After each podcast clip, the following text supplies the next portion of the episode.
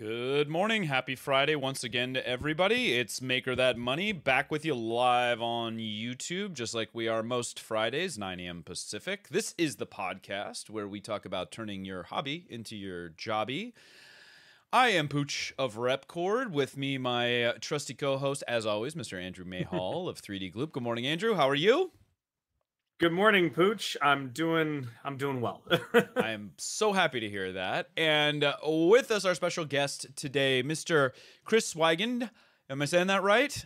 Uh, yes, Chris Wiegand. Wiegand. I'm sorry, Chris Wiegand, Wiegand. that's all right. Wiegand. Potato, potato. Wiegand. Wiegand. Okay, Wiegand. We're gonna do Wiegand. Uh, Wiegand. Founder uh, of Retromaker 3D. Now, uh, many of you who are in the 3D printing space, which we love to be in, uh, have seen his handiwork. Uh, I I was lucky enough to meet Chris uh, at the Rocky Mountain Rep Rap Festival that happened back in what was that March? When did we go to Yep, that? the end of March. Yep. Oh man, been a Yeah. minute. Um, but we hit it off. Uh, Chris is an incredibly talented designer, jack of all trades, maker of all sorts. We're gonna get into your background and and all of that, and what your goals are for Retro Maker 3D. But uh, gre- we're first we're gonna do our housekeeping, and uh, and just to give you a heads up, we always like to start the show, Chris, with uh, our wins of the week. So we think of something that's positive that happened either in our work lives or our business lives.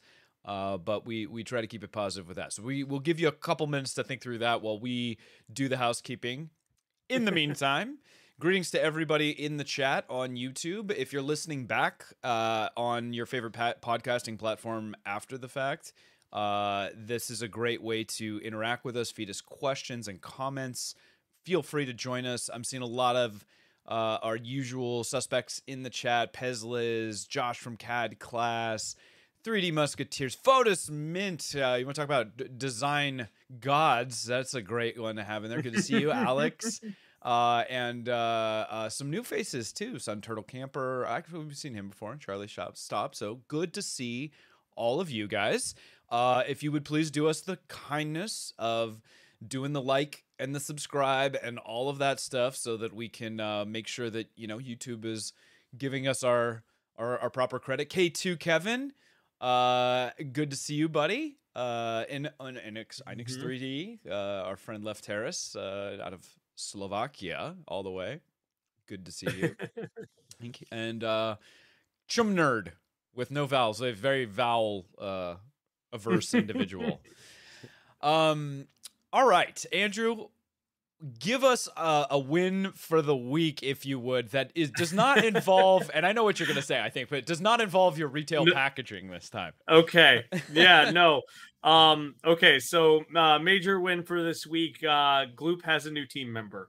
Um What? you know Who is yes, it? Who, so- who is this mystery individual? But we're not we're not saying who yet. Oh, oh, okay. If you want to meet him, if you want to meet him, you got to come to Open Sauce July 15th and 16th. You'll get to meet him in person. Um, It's a you him. know, okay, so his uh, his pronouns are he him. Okay. yeah, him? Okay. yeah. If you go with that, yes, it's he him. All right. All right. Well, like, as always, we love the mystery uh, to that. So, congrats on the growth of the team. That's a Mhm. that's a huge huge win. Uh, Chris, what what do you what's something that's positive and awesome that's been happening in your life these days? Um, well, I just uh, celebrated my 50th birthday, and because of that, we actually uh, went to a long vacation uh, across the ocean there in Italy for Oh three my weeks. gosh. Oh wow. So I just got back from a big vacation.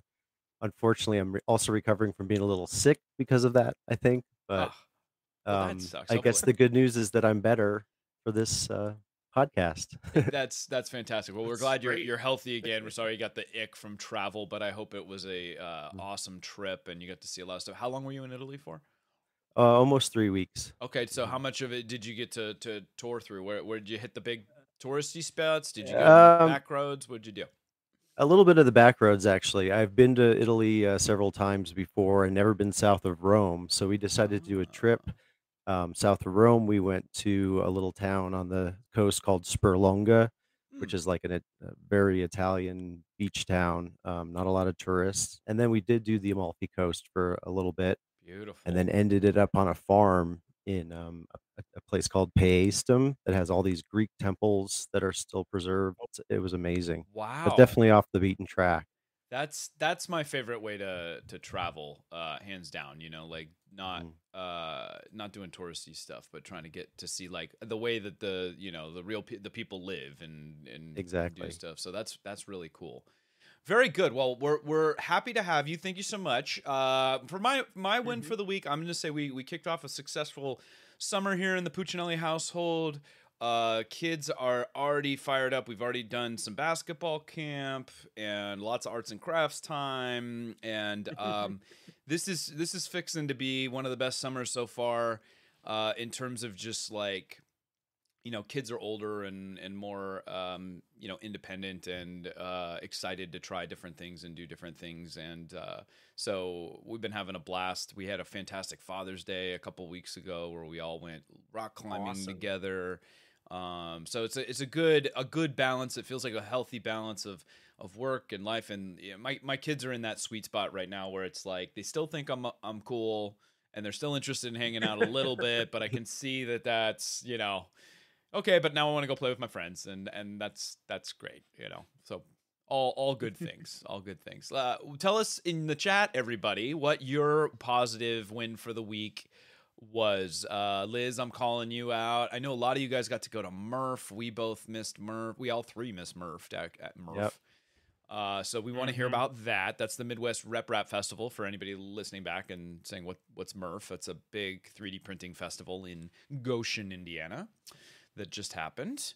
Uh, and uh, yeah, like we said, we love hearing it all. I'll look through and maybe read some wins in just a little bit. But while we're waiting for people to comment, Chris, why don't you give us the quick background on who you are, what you do, and what RetroMaker 3D is? Okay. Um, what I do mostly now, um, recently I've been a stay-at-home father um, Ooh, for a couple to of you. years now. That's a Yeah. big job. Right. Yeah. I think I'm in the same zone with the kids being at the the right age. I've got an eight and a twelve, so yeah, it Yep. works out well. Um, but my background is in design. I went to school for architecture and then got into graphic and web design for many years afterwards. Um, I guess the late 90s, early 2000s. Ended up back in the um, the housing industry, I guess. I was a home inspector doing home energy audits and um, housing rehab uh, for people, helping them fix their houses. And unfortunately, I uh, had an accident and broke my back, which Oh. um, kind of changed things Oh. for me uh, several years ago, um, right before COVID. And then COVID hit, um, decided to be a stay at home dad and kind of pursue this creative passion that I have, which is designing these 3D models. Um, the way that I started was, I guess, about 10 years ago. uh, I really got into um, miniature model train layouts. Right. Um, I had seen one at one of my clients' houses and remembered, like, as a kid, loving, you know, the model trains and actually setting them all up, doing the diorama, all the houses, buildings, things like that. So it kind of reignited my passion towards that. Um, what I found was I wanted to do an an Italian layout, and I couldn't find a lot of the kind of size models. There, there weren't a lot available. So I started designing my own, um, and then sending them out to uh, Shapeways Mhm. to have them printed back then. And that was, I guess, back in 2013 and 14. Mm-hmm. And I did that for several years until I um, got my own printer. I guess right around 2020, I got a, uh, Elegoo Mars resin printer and started printing off my own. Mm-hmm. Um, started selling some on eBay, um, just painting and and working on my layout basically.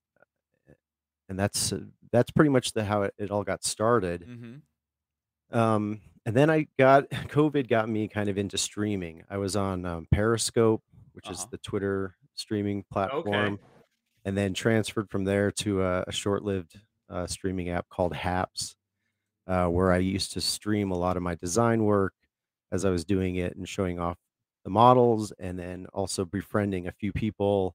It kind of inspired me to get into the whole retro maker scene Uh-huh. it's, it's kind of a funny start. Um, one of my friends that was on there is an is a live action puppet named Homie uh Foamy Homie. Your your And your friend is a live action puppet? yeah, so he well he does like a, a he did streaming on a bunch of different platforms where he's an animated like he does he builds his own puppet Uh-huh. And then it's a foam puppet and he's you know acting and Oh doing all these really fun things with backgrounds and we became pretty close and he was just like one day hey i'm designing this marionette breakdancing um, puppet and i've got this little bluetooth speaker and i want him to have a boom box Uh-huh.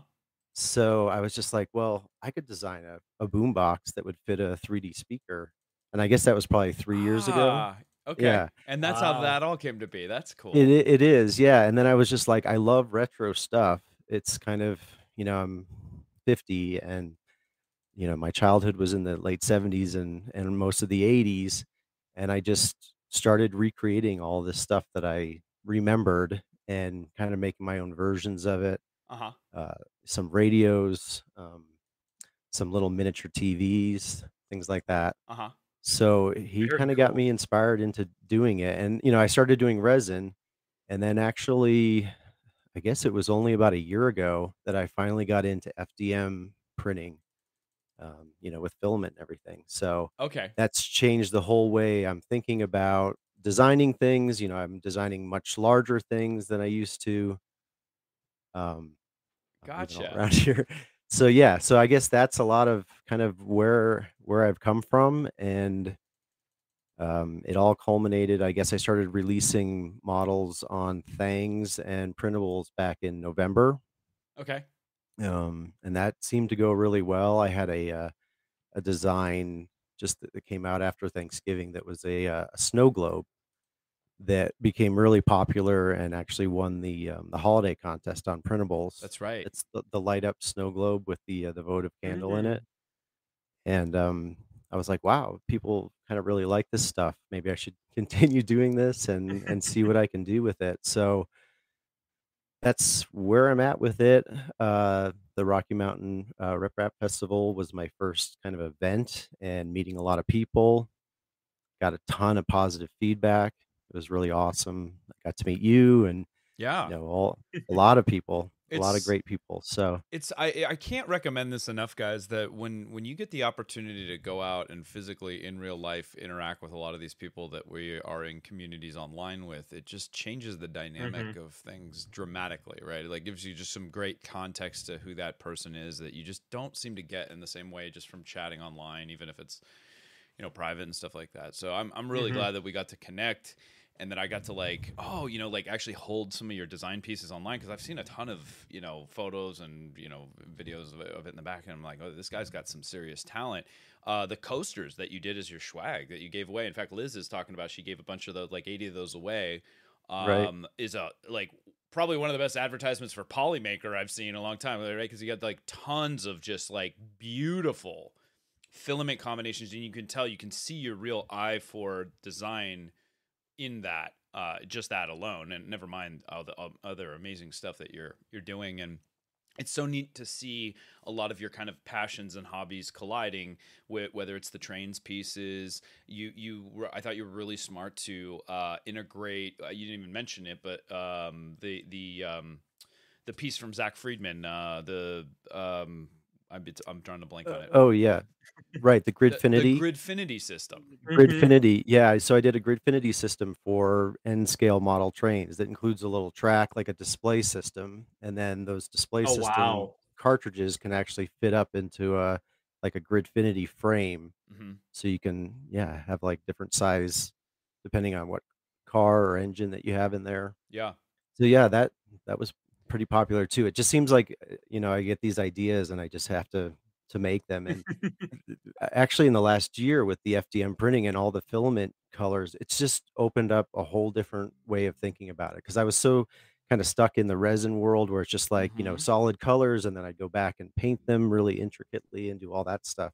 But Mhm. now I can see so many opportunities with all the different filament colors and styles Absolutely. And so combining them that's another thing that i like to do is is you know i've been doing these um, almost these prints where there's different layers of different colors and it creates a, a background like i have these little inserts that go into the TV that's like you know from the Spider-Man show or know. you know just different things. Yeah, Um, and guys, the and now all of Hue this Forge is, in- out, Yeah, and yeah, I was gonna say, oh man, with HueForge. Yeah. I'm sorry. and I'm uh, that's what I've been doing actually in the last week since I've been back. Yeah. I downloaded um, HueForge and I'm going nuts with it. I've probably made six or seven prints so far, and I just love wow. that world too because it just you know the artistic creativity you can get images and and do all sorts of things with the different layers and Yeah. So exciting time right now. tell tell our listeners uh, that might be you know listening back, like give the- the quick uh, details on what HueForge is for anybody that might not know that. Sure, HueForge is uh, it's a software where you'll take an image, bring it into the software, and it basically breaks down brightness levels so that you can you can set it into as many layers as you want, basically of color, or you can do shades of black and white hmm um, to create an image that's almost photorealistic. But it, when you look at it, it Oh, actually looks like it's painted on because it's actually the filament is going layer over layer, and depending on what colors you use, they interact differently. hmm Um, they have different transmissive qualities to them. So you know, some of the lighter ones hmm um, bring out the colors from the ba- the other background hmm um, layers, and it's very you know it's 0.08 millimeter layers that you're laying down, so super fine layers. hmm hmm Yeah, I've been eager to play Wow. with it. Uh, it just seems like it just came out of nowhere, uh, and it's just all the rage these days in the in the 3D printing world. So it's like kind Mm. of an interesting evolution of, um, like lithophane meets Right. Uh, I guess it's techni I mean, it doesn't require because it's it, you're looking at light going through it, so it's not requiring backlighting necessarily. not. Although there may be application for that, I don't know. Um, I, I'd seen um, a couple examples of, of people doing a little bit of like CMYK style blending Mhm. uh, before, like um, uh, Jason Pruce had some great demonstrations of that and whatnot. And this is just an interesting piece of software that really seems to be um taking it to the next level like originally when i looked at it it reminded me of the old like photoshop days where you could like duotone or tritone things Right. and mhm. and I guess conceptually it's it's doing that, but it's it's working on that light transmittance. It's more sophisticated than that, right? It's not Right. just like s Mhm. you know pointillizing and and blending. It's actually It's- using yeah. light coming It's- through. it's- It's vectorizing the Yes, pixelated yes. image basically and creating uh, the shapes, which I was actually doing kind of manually before Hue Forge came out, where I'd actually go in and kind of trace, you know, images and be like, okay, well, this is going to be this color, and then I'm going to do a couple Wow. uh, filament swaps on this piece, and then it's going to fit into this other color piece. And now Hue Forge is like, it's still like you're limited in terms of kind of a range of colors. You, it's not like you can just do a full full color yeah, um, Sure. piece, at least that I've figured out how to do yet, unless you do multiple prints, I guess, and put them together. yeah. Um, but yeah, I see, I see the future there. It reminds me a lot of stuff that I was doing back in my graphic design days. kinda So brings that all out. So, gang, if you're interested, I know this is a you know podcast uh, first and stuff like that. But if you want some visuals on some of the things that we're talking about, there's a link tree and some direct links to a lot of Chris's models in the by uh, in the uh, description of of this uh, on our YouTube page here. Um, highly recommend like looking at to get some context to some of the things that we're talking about because it's incredible stuff. Uh, a couple comments to to focus on. Uh, Fotis Mint says your mini tur- turntable is a seriously cool design. Nice work there. Good compliment Thanks. from one of the masters of design in uh, in our space. Win for the week for CAD class. Uh, our our good buddy uh, Josh over at a CAD class. Uh, he says they went viral on Reddit with their new book on on Fusion 360 and hit number one in 3D printing, which is Wow. that's huge on Reddit, man. Come on. Yeah. That's way to knock it out of the park. Oh, oh my gosh! Also, it's K2 Kevin's birthday today. Shout out to Kevin. Oh. We'll give him a Happy quick- birthday, we'll- Kevin. We'll, mosh for you really quick here. Happy birthday. it's only 30 seconds. Don't worry. That's the, this is the death metal mix.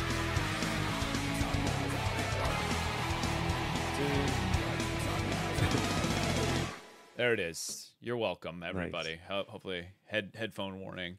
Uh, yeah, too late after the fact. Amber, hello, good to see you. Welcome to the pod. It's uh, always good to see Uh, new faces in the chat. Um, okay, so to carry on, I, I one of the things I wanted to point out that you mentioned that I think is really uh you know familiar to both Andrew and I, where it's like you you'd said something about you were looking around for things that you were interested in and couldn't find it, so you said, "I'm gonna make my own." And I think that's like such a common origin story for a lot of businesses sometimes sometimes it's just a side hustle or whatever um, and you you build this audience and this community a lot of times and it starts to really occur to you the magnitude and the potential of like a lot of these things and so it sounds like you kind of got bit by that bug and were excited and encouraged by a lot of it and uh mm-hmm. and that's kind of one of the driving forces that's you know moving you forward as you go is that a fair assessment oh yeah definitely definitely yeah, I want to put things out there that people enjoy. You know, that's one of the things that I, I loved about the snow globe was that the reaction from people and how much it affected their holidays. The stories that I heard of like giving it as gifts and mm-hmm. just how special it was for people, you know, just really like kind of brought it home that it's just not for me. You know, I could have all these things, but I want to share them with people so that they yeah can have the same kind of fun and and relive the memories of whatever retro memories. and it's so great that we have all these systems now in place that allow us to to to share that way and hopefully do so in a way that can be uh, sustainable as a designer as business too so i know you you were one mm-hmm. of the founding uh, or, or, original people to, to kick off on things with uh, mm-hmm. Uh, the um, the partner program on there to help you know monetize right. some efforts which i think is fantastic um, and I know I know we're seeing more and more of that with other platforms um, as well. And again, guys, the the links are in the description. So if you want to take a look and support what Chris is doing, we highly encourage you to do so. We love supporting our fellow maker businesses in every way we can. Uh, one of the cool things about Chris's designs, you'll probably notice off the top of uh, immediately when you're looking at it, uh, especially if you go to his Etsy store, is the combination. I haven't seen a lot of people combine resin and FDM mm-hmm. the way mm-hmm. that you have in a very creative way. So a lot of these really uh those ornate what do you call those? Like the the the shades the, yeah, the the swag lamps. The yeah the swag retro swag lamps, lamps. swag. swag lamps. they they yeah they used to kind of hang on a chain. Yeah. um but yeah mm-hmm. that, i got a ton of re- response from those. Those are sure. definitely the, by far the most favorite of everyone's. But yeah, it was recreating those, and and I was like, well, I can make these resin gems, and I really got into all the dis- different transparent resins, and then hand coloring some of them, yeah, um, to get the effects that I wanted, and then putting them into a, an FDM frame because I at at the time I didn't have a printer that would print something that large. They're about I guess nine inches tall, yeah, and you know Mhm. about four or five inches around and that just wouldn't work on my resin printer. So I was just like, I got to move to FDM to to get the size that I want with these, and Mhm. then and then they all came together, and so yeah, it's pretty cool. People really uh, It's it's like not the, style. it's it's absolutely it's not just pretty cool. He's being humble. It's amazing, uh, and it's like I said, it's a really neat example of like some mixed mode work where the the lattice. So if you guys want to vision this, I'll tell the story a little bit. But the he's got these yeah these, these swag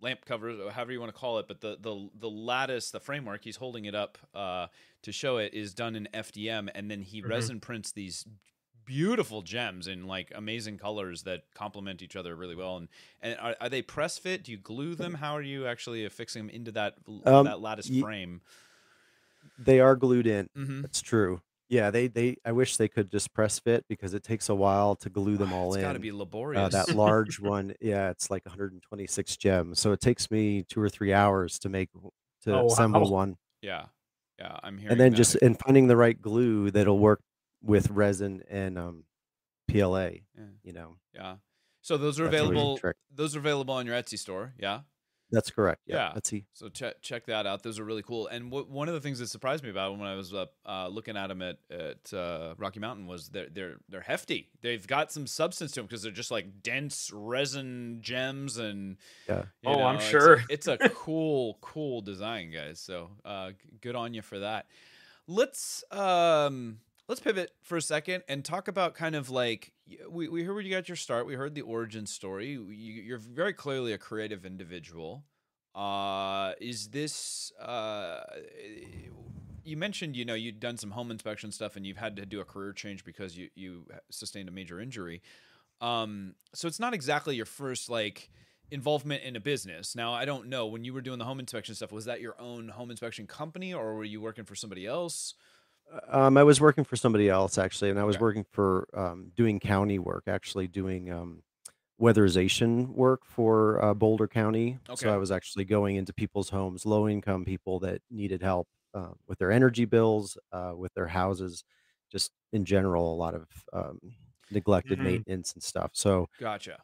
So what yeah, I'm getting working in that. Hmm is tell tell me what your goals are. Is your goal to to start an actual business and make a go? I know you're kind of. It sounds like it's you're in that interesting side hustle space, and you're trying to feel out the the what the product and the community and the the inc- the revenue streams are. What are your goals? What are you thinking right now? And I know it's ever changing. Right. Um, well, what I'm thinking is that I'd like to continue to to do this um, 3D modeling and producing the models, um, selling them, you know, online, and then also um, potentially selling them at some maker events, um, you know, some craft fairs here that are local. Um, it's, you know, just the response that I got. I have a feeling that they I'd be able to sell quite a bit, and so I'm just looking at that that space, um, trying to figure out the best way to put them up. Um, Etsy's just kind of the option that I've gone with because I've Sure. been on there for a couple of years, but you know, potentially even getting my own website together and you know, doing all that type of stuff. But that's kind of where I'm at is figuring out what I'm going to pull the trigger on and and where these are all going to go. hmm Plus, looking at the the whole um the membership, the Patreon type model of hmm um, just selling the, the the models themselves, um, the files. Um, Yeah. yeah, I, I mean that's basically where I'm at, and just trying to figure out how far that's going to go. Like, um, Yeah. you know, I've got a. I actually was going to start a um, home inspection business right when COVID hit, and then COVID hit, and then that kind of dampened things. But I do have an LLC that I I still have open hmm that I could use. Basically, Nice. I'm debating whether I should start a new one. You know, a lot of business type uh, issues that I'm not totally 100% on that I, you know, I could use some advice or assistance, I guess. Need to seek that out. And and I'll tell you what, I think this is a very common uh space to be in. Andrew, I don't know what other individuals that you've, Mhm. you know, uh, come across, but I feel like it's in a lot of conversations. Um it's it's one of the, you know, common maker challenges, right? Where it's like we're not typically business Mhm. people when we start off and we're, you know, there's a lot Yep. of there's a lot of potential directions you can go and we're kind of feeling it out and navigating it. Um, you know, what uh I, I just see endless potential for you, Chris. I think the challenge is like, what do you focus on first? Where are you going to go? And obviously, thinking about it sounds it sounds great that you've got some framework in place, you've got some ideas, but you've also got time to go through it. And there's not a there's not an urgency to it, so you can very much organically build it uh, and experiment as you go. And if you find that you know your theories aren't working in terms of like, well, I'm not getting a lot of res- uh, you know revenue on my Etsy store, but I'm Mhm. getting a lot more attention from selling models. Maybe I go more that way. Mhm. There's great ways to kind of spread, you know, go wide and feel that out. I don't know, Andrew. What are your feels in terms of like advice for people that are getting their start, like Chris here? And I, I mean, a lot of times, assessments. Yeah, it, I mean, a lot of times, I, I, you know, I think it's just throwing science at the wall and seeing what sticks. Right. You know, uh, you know, just feel it out, see what's going to happen. Um, you know, when like for for instance when we started with gloop like you know we did a we did a kickstarter to see if there was interest and it was kind of the lowest barrier to entry because you know we kind of figured we were going to have a product that was going to continually sell time and time again so it was like okay well that seems to be the best route but you know i mean for anything like you just just see what works. Uh, I, I don't think there's anything wrong because we learn by doing, and we learn a Right. lot more from those failures than I think we do from that instantaneous success too. right. Um, because it allows us to like kind of refactor and reforge these ideas, Yeah. um, you know, and find the best path. So I, I, that's what I like about the maker spirit too, is because I believe like that all exists inside of us uh, where we're constantly trying to make something better, whether it's just for our own personal reasons, whether it's a business that we're trying to start. It's we're, we're constantly thinking about these things. Yeah. So Yeah.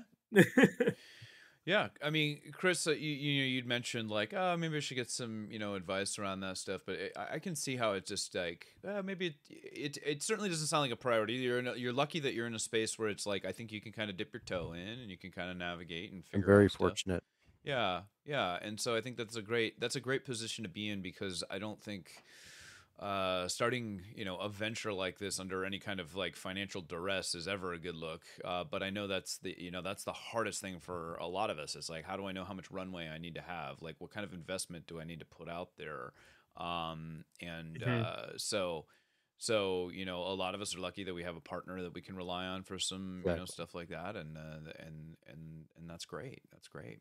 I'm I'm very fortunate to have a spouse that has a very good paying job and has a lot of stability and and health insurance and all that stuff. So I'm very fortunate Yeah, that way. yeah. So it's re- really basically, you know, bringing this hobby into, you know, a, a small business and seeing where it goes. That's that's what I'm hoping Mhm. for, and I have the full support of my family, which is also awesome, and I'm very grateful for.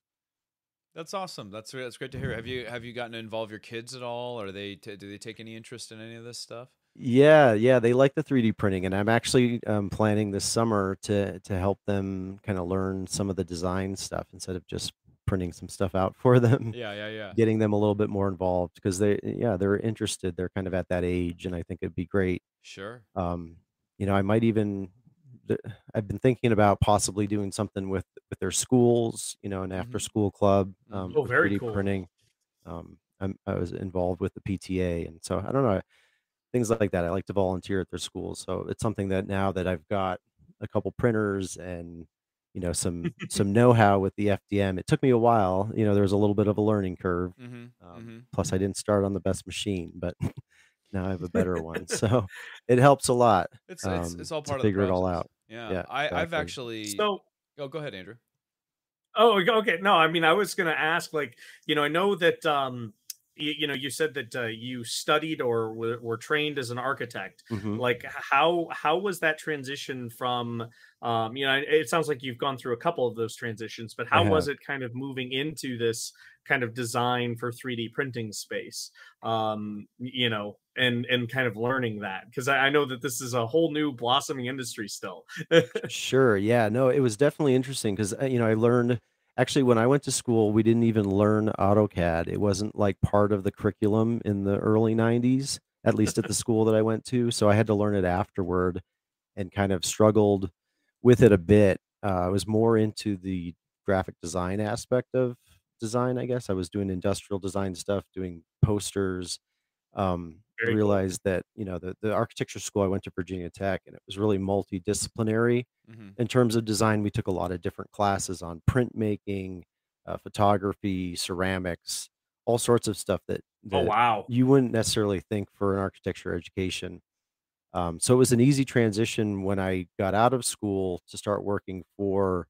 I was actually working for ad agencies doing that, you know, that dealt with uh, home building, and so I was doing a lot of graphic design for them. And it, for me, it was exciting because I was learning all these different software programs. I was being mentored. Um, but then, yeah, I, I got back into the the CAD portion of it. I use a, a program called SketchUp, which is kind of like Fusion 360 um, to do a lot of my work. Um, I've been dipping into Blender Mm-hmm. recently Mhm. um, to learn that and to get more kind of organic shapes. Mm-hmm. Um, and you know, that's something where I have a lot of development still yet to come with Yeah. um, in terms of sculpting. But yeah, it's definitely an interesting world in terms of um, the architecture because you know now making models that are actually like watertight, you know, and actually figuring out Mhm. you know all the different aspects of of the 3D design for printing. Um, so yeah, That's that's great. Um, yeah, Grant in the chat saying "ew SketchUp." That's funny. I actually started. Yeah. Uh, SketchUp was one of the first CAD packages I started on, but it was mainly because we were doing some home remodel stuff. I know it's it's got deep roots in the architecture and uh, structural Mhm. realms and stuff. Though, so a lot of the tool sets are designed around that. It was never really meant to be uh, a CAD package for like product design stuff. Um, Right. But I know people there there were plugins so that you could kick out STLs and stuff like that of you know Mhm. varying success and stuff. And a lot of times it's just about going with what you know, right? So it's Mhm. like Mhm. uh, you know, it's good to learn new stuff, but we want to be able to iterate quickly. And uh, I honestly, for product design stuff, I got my start on Tinkercad, and I started. Uh, that's what I took to my kids' school, and just kind of did some like really rough classes on that. And it's just you know, kids pick it up like like that. It's Mhm. it's very intuitive. The Boolean model uh, of of doing add subtract. Um, and the way that kids perceive shape and um, stuff where it's just like oh you know the ice cream cone is really just a a cone with a you know sphere on top of it or a house is you know pyramid with you know on top of rectangle and so it's like they can kind of start to see when i add shapes together when i subtract shapes and then you just go from there Mhm. um and now what autodesk has done to integrate that and try to encourage people to move over to fusion and you know Mhm. obviously autodesk desk packages uh, are robust and many uh, autodesk owns a ton of different platforms um, Mhm. Blender, you mentioned Blender, Chris. That's one that Mhm.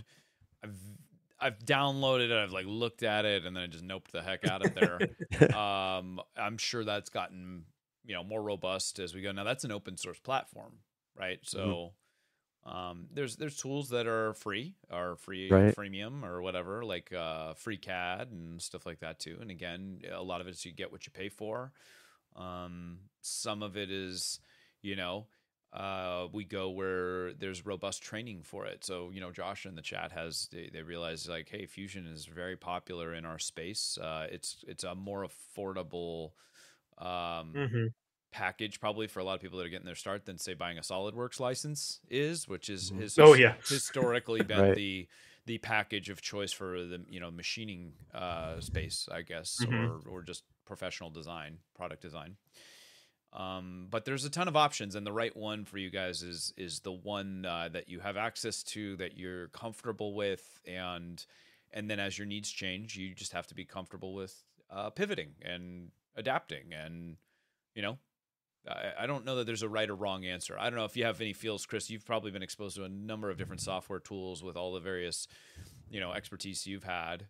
Mhm. Um, Yeah, and I always love learning new software. What's great is that if you have a basic knowledge of a lot of the software, it translates to other software packages. mhm. So the Mhm. more you learn, the easier the other ones seem to get. Yeah, yeah, that's Um, fair. Maybe like um, analogous to like learning languages. Like once you get the basis of like how a lot of romantic languages work, it becomes a little bit easier. Uh, programming's the same. It's a lot of times it's just syntax, Yep. right? It's uh, learning. Yep. and and finding good ways to like i don't memorize syntax but if you know i have a general flow of an architecture of a code or something like that you know Mhm. moving between languages isn't as as difficult. Uh onshape yeah uh is mentioned in the chat. Level bedded Sure. xyz that's a good one at the moment too. I i, I haven't gotten to play with it a lot. Uh i know that it's it's very heavily cloud based is that right? Um Mhm. and you know it seemed pretty robust when i'd when i'd looked at it too. So that could be a good affordable option for anybody that's looking to get into some product design stuff as well lots of more options than ever i mean it is what a time to be alive right in terms of like all the Oh, yeah. all the tool sets that we have available to us That's true. yeah Mhm. Yep. Um, yeah as a designer you remember back to like the early days of photoshop and all this stuff and how far stuff Oh like yeah, that's I remember Photoshop 2.0. yeah I think I started using Photoshop back in like 94 or Yeah. something. Oh, wow. college, before it even yeah. had like a clone stamp Oh, or like even like just Ex- some really basic uh, fundamental tools now. Exactly. Yeah. right. So it was great learning all those uh, graphic design programs um, back in the day, and now it's just like there's so many different options, and then it's a matter of like what what I can afford licenses to in terms of what I'm using them for. And it's kind of striking that balance of you know, Yeah. free stuff to how That's- much am I going to pay for something, and what's the return on that. Yeah. Well, and and and in the maker space, I mean, we're, it's such a common story, right? Like a lot of times we get started in a hobby, and then we're like, okay, how am I gonna like justify this? Like, do I, you know, sell some Mhm. stuff so I can pay for these printers and pay for this software, and Right. you know, all that stuff. So it's, uh, I mean, I, I'll, I won't lie. Like that's like a lot of the way I got started with, you know, my printers and I put them up for, you know, on the, in the early days of 3D hubs and, you know, all that stuff. And, um, you know, didn't stick Mhm. with it, but, uh, got a couple bucks here and there. Didn't, that didn't you know move the needle fully. Uh, that's not true. I actually got a couple jobs that probably covered like one of my printers, maybe.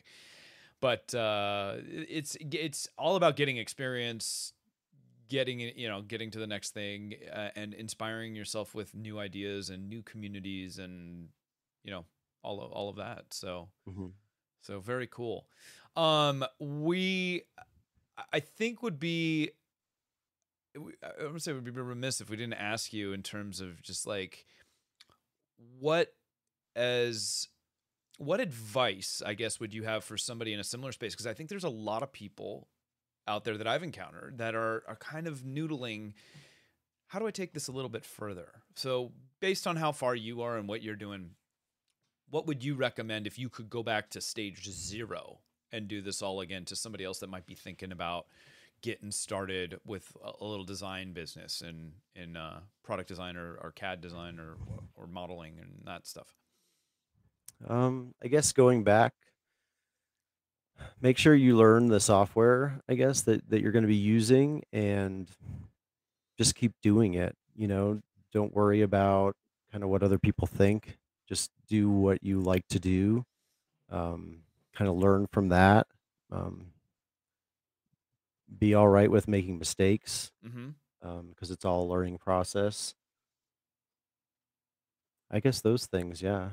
Uh, you know, there's definitely there's been a lot of different learning curves that I've hit. You know, originally sending models out to to Shapeways before I could even print anything, and then Mhm. they would send the files back like, oh, you know, there's you know reversed axis is here and you've got to change this and fix this so i was Not just like manifold. oh why Yeah. yeah why is it like this the manifold and i'm just like "Ah," Yeah. so frustrated and felt like sometimes i'm like what am i even doing this isn't really working Mm. but then just kept kind of sticking with it and and you know realizing that each stage that you go through you're gonna you're gonna there's gonna be kind of obstacles and the more you just continue doing it you can overcome those obstacles and really just in make sure that you enjoy it you know that you're not that you're doing it for the right reasons that it's something that you really are passionate about that you want to do and Well you said. know, have a drive for hmm I think a lot of people just start doing without really even thinking about what those reasons might be. Wait, wait,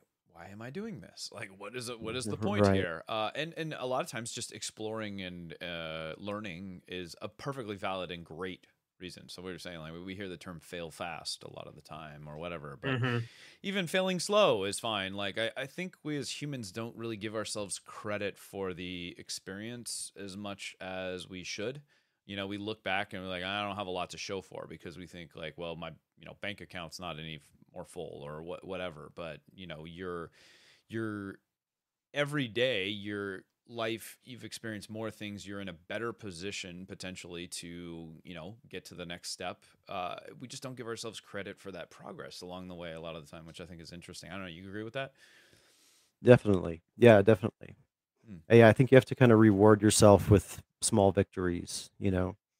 Um, even if they're they don't feel like big victories, you can kind of make them into to big victories in your life.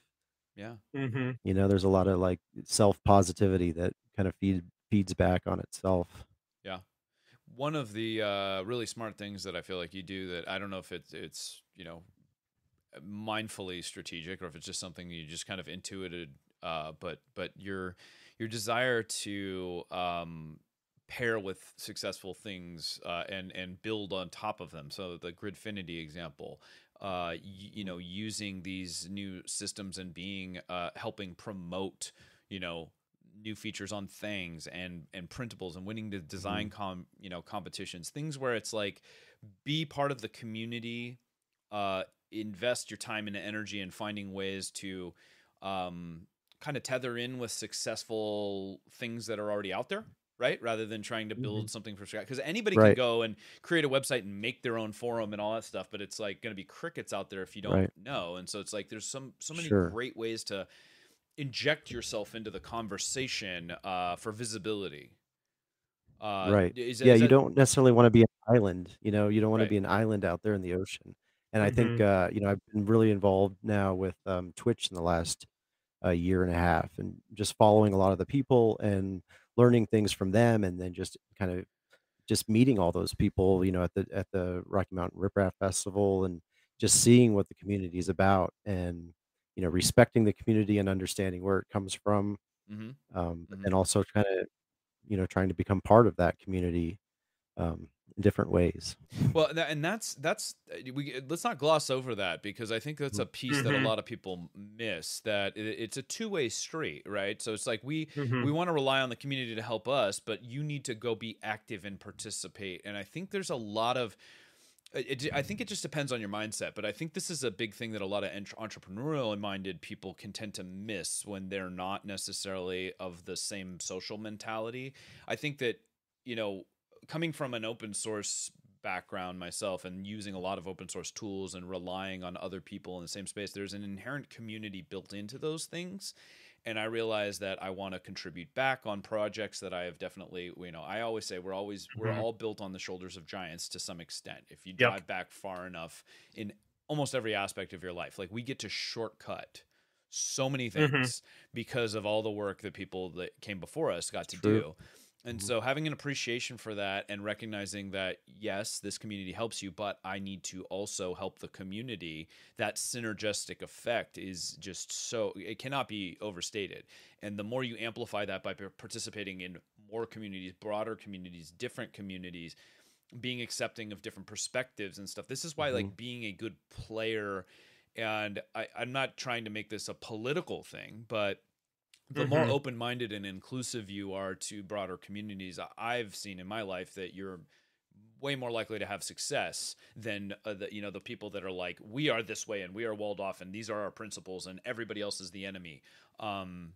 Mhm. and it's, i think that's a big challenge with a lot of what we see and hear in this day and age it's a it's, a digression Sure. for business but i think it really matters and a lot of people miss that nuance Mhm. i don't know Yeah, I would agree with that. I, I think you're really right. Um, you know, I'm just def- definitely trying to integrate myself more with the community. I'm thinking about getting back into streaming Mhm. so that I can, uh, obviously, for marketing cool. purposes, it would be great to share a lot of my techniques and showing how I put the models together. You know, um, it's just a matter of finding the time yep to do that um, and figuring out you know i've got i've got grand ideas i've been like for the last year working on all these little uh, doing a lot of video editing stuff that I, that i'm learning. Um, i like to do a lot of kind of retro videos where it's kind of artistic Yeah. blends of different things and i so I, I have this whole catalog of things that i'm just kind of waiting to like okay i'm going to start streaming again and but i've just been kind of sitting back and watching and just become becoming part of the community and connecting with people that you know are kind of like-minded but then also maybe not like-minded just to to understand what the space is and and try not to be divisive like I, you know i don't like Mhm. kind of conflict within the space so it's a matter of finding that balance of um you know being engaged without kind of uh, stirring up the pot or yeah kicking the poking, hornet's poking nest the, the Yeah. hornet's nest Yeah. or Yeah.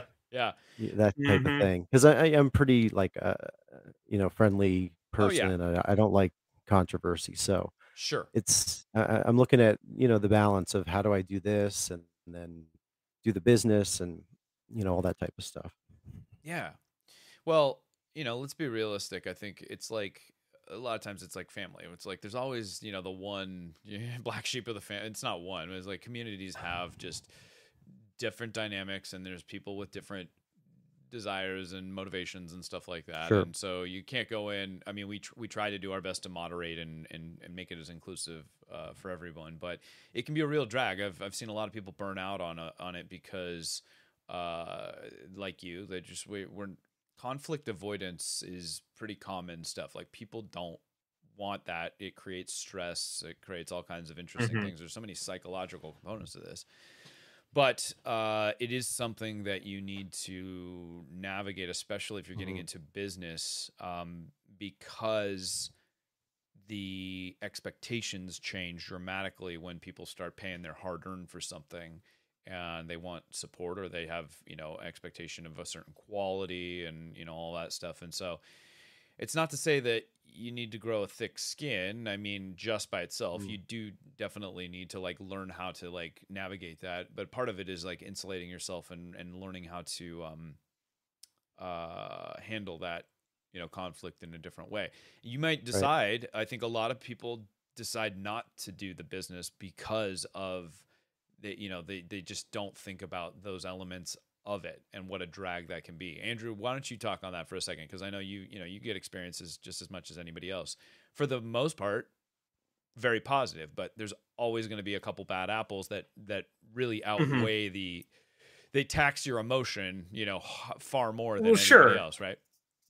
yeah yeah i mean you know it, it, it's it's it's really that simple i, I mean you know I, I don't really know if there's a whole lot else to go into other, Yeah, yeah, yeah, other than it's just you know there's there's there's some good ones there's some bad ones fair, fair enough. Uh, fair enough. I think I, I think what I'm alluding to is like that's always um Mhm. uh you know I, I want to try to advise people getting started when they and Chris didn't ask for this so this is unsolicited advice but Mhm. it's always just like go in with open eyes keep in keep in mind that the, the this is the reality of it and then you know Yep. like let's let's try to be realistic about what what's going to work and and honestly you know you you may be far better insulated from that as a kind of an artistic type offering certain types of things than like a very technically heavy product or something like that it's a different Mhm. experience i think for for everyone but you know managing expectations i think is a common thread for pretty much any business right so Right. Mhm. do with that as you will Yeah, that's right. well, Well, I like that there's all these different spaces. You know, like there's there's designers, there's people that are more technically oriented um, with machines. You Mhm. know, I like that there's a variety of of different approaches to the community. Yeah. Yeah. Um, you'd mentioned, you know, sales marketing, you know, doing video editing and streaming and all these things. We've got these great tools at our disposal for for getting the message out and sharing your stuff. Now, when you're when you're so visually um that your your product is very visually intensive. It's you can't Mhm. describe you have to see it. You have to hold it's almost like even Mhm. the video, even the, you know, is not the same experience as like like I was saying, having it in your hand and understanding the heft and the feel of this thing and the perception of quality and stuff. Um, and the amount of time that you can take and invest in having those, I think it's fantastic. If you can do, I always say, video is way better than still. A picture is worth a thousand words. A video is worth, you know, a million sometimes. And who knows what the future Mhm. will hold? But but but that's why we go to the next step and say, go to these events in real life because Right. that in Mhm. person is like the next level and i I- don't know that it ever gets really much better than the the, the tangible um i know we see tech dabbling in it with the idea of like oh if we can just introduce you know virtual reality and we have 3d tools and stuff like that but it's never the same right what does it feel Right. like what is it how do i use all of my senses to experience it what does it smell like? Maybe that's important to some people. If, if stuff's made out of resin and it's got that little you know uh thing now it's cured resin so it's not like Sure. you know sure. but it, there's a different perception of it right? And Right. those little things are what make all the difference in terms of how your customers perceive you know the, the experience. It's a sensory experience first and foremost. I don't know. Right. And I, I think I'm getting really excited to do more events and then also potentially more of these, um, you know, sales events because the experience that I had at Rocky Mountain uh, Rep Rap Festival was just incredible. The amount of people that wanted to talk to me about, you know, what I was doing and then just the, the, the feedback back and forth, I think is so much more than what you would get online, even, you know, just, just a few comments or what have you. Yeah. You kind of really make those connections, um, which is important, Yeah.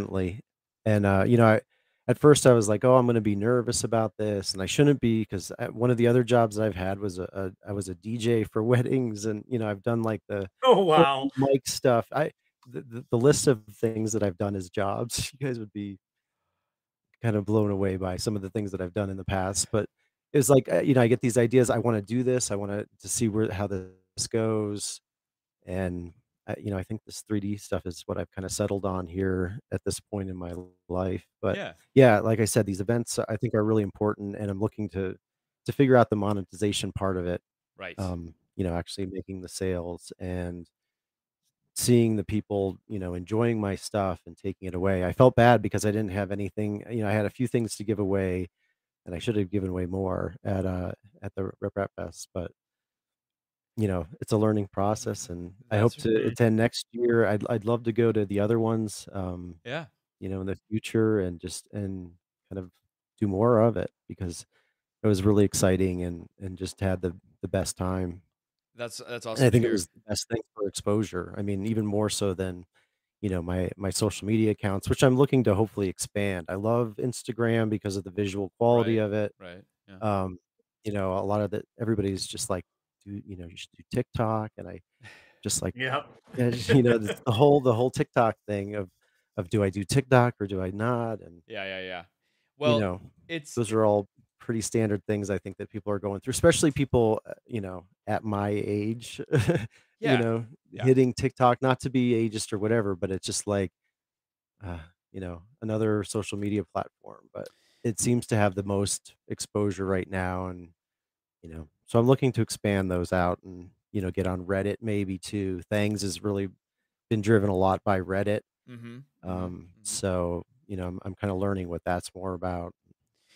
It's that just managing social media in and of itself is more than a full-time job right? And so it's like given the amount of Mhm. hours in the day and all that stuff eh, a lot of times it's, it's all about going where the eyeballs are and you have to be able in the marketing world to adapt in terms of like okay people don't do magazine advertising anymore. What are we doing now? We're doing billboards. Oh we don't do billboards anymore. We're doing radio. We're not doing radio anymore. We're doing television. We're not doing television anymore. We're doing streaming you know? And so Mhm. So this is the this is just Mhm. more of the same uh, and it's interesting with social media because now we've really started to segment Right. like you've said like generationally um, right like nobody that's i'm not i'm saying this Mhm. stereotypically but nobody that's on tiktok is really doing facebook nobody that's doing tw- not nobody there is crossover but there is very clear segmentation especially with Sure. Right.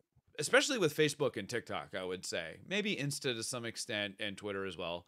Um, YouTube seems to have spanned, in my perception, in terms of like looking at age demographics.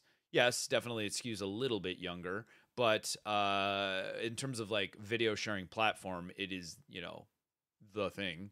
So it's very easy to see like when you're looking at it and say, oh, I've got a limited amount of time and what's going to expand my reach? Is it Twitch? Is it YouTube? And it depends too. Am I live streaming or am I doing cultivated, edited videos or, or shorts? You know, um, Right. I Mhm. think a lot of people have settled on shorts, myself included, because it's like the the lowest common denominator for a lot of these things, right? It's uh, least amount Sure. of potential A production. good bang for the buck. Good bang for Right. the buck. Mhm. Good bang for the buck. If Yeah. I was gonna Mhm. say if you're gonna pick one thing, and I, I, I think, I think it crosses over decently well. I think there's a lot. There's people that are on TikTok that. I don't think there's any faking it out, uh, faking a lot of people out, especially like when it comes to the Gen Z younger crowd. Like, um, you know, they're gonna like what they like, and uh, if it's if they're being sold to, if it doesn't vibe with like the organic nature that I think TikTok was built upon, where it's just like kind of more for fun. Um, I've always seen like the more you do toward providing information to people and the less Mhm. selling, uh, the better social media tends to work. Like I don't tend to use it the way that some companies do, where it's like, oh, you know, twenty dollar off promo. Sometimes we do.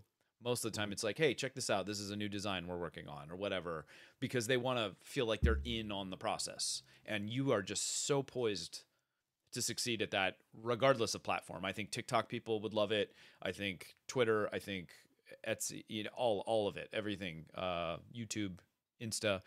But I can completely understand why you have to kind of pick and choose what's what's familiar. Right. Well, I need to work on figuring out how I want to do it too, where it's not just my products, Mhm. where it's going to be potentially me, you know, talking about things and putting my face out there Yeah, um, more than I have. I think Yeah. is going to be important in the future. Absolutely the human element is everything especially if Mhm. this is if you're not if you're not trying to be you know venture funded business and all this stuff like if you're trying to bootstrap and you know go from, go from the bottom up anytime you're telling the story about here's who i am here's what you're supporting that organic nature i think is a is a very very successful approach time and time again andrew you would you concur Oh, absolutely. I mean, the organic piece is is is everything. I think in terms of the growth and just you know success of where we've been. Yeah. So you know, Yeah. yeah. Great. Guys, listen, this has been a pleasure. We've done a solid 60 here. Uh, Chris, I wish you seriously all this success. I can't wait to see you at the next event and see some of your streaming. And if, of course, if there's Same. anything we can do to help shine a light, we are more than happy to do so.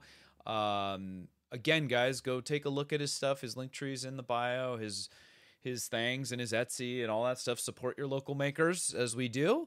Uh, if you've joined us in the chat and stayed with, with us this long, we thank you for your your likes, your comments, your subscribes, your bringing friends along. That all makes a difference. Uh, I wish everybody an incredibly enjoyable, relaxing weekend uh, ahead of you. I hope you're doing something fun and exciting, getting out and touching some grass and enjoying some nature too, please. Uh, don't forget the importance of that. And uh, we will catch you uh, on our next episode of Maker That Money. Until then, everybody say goodbye.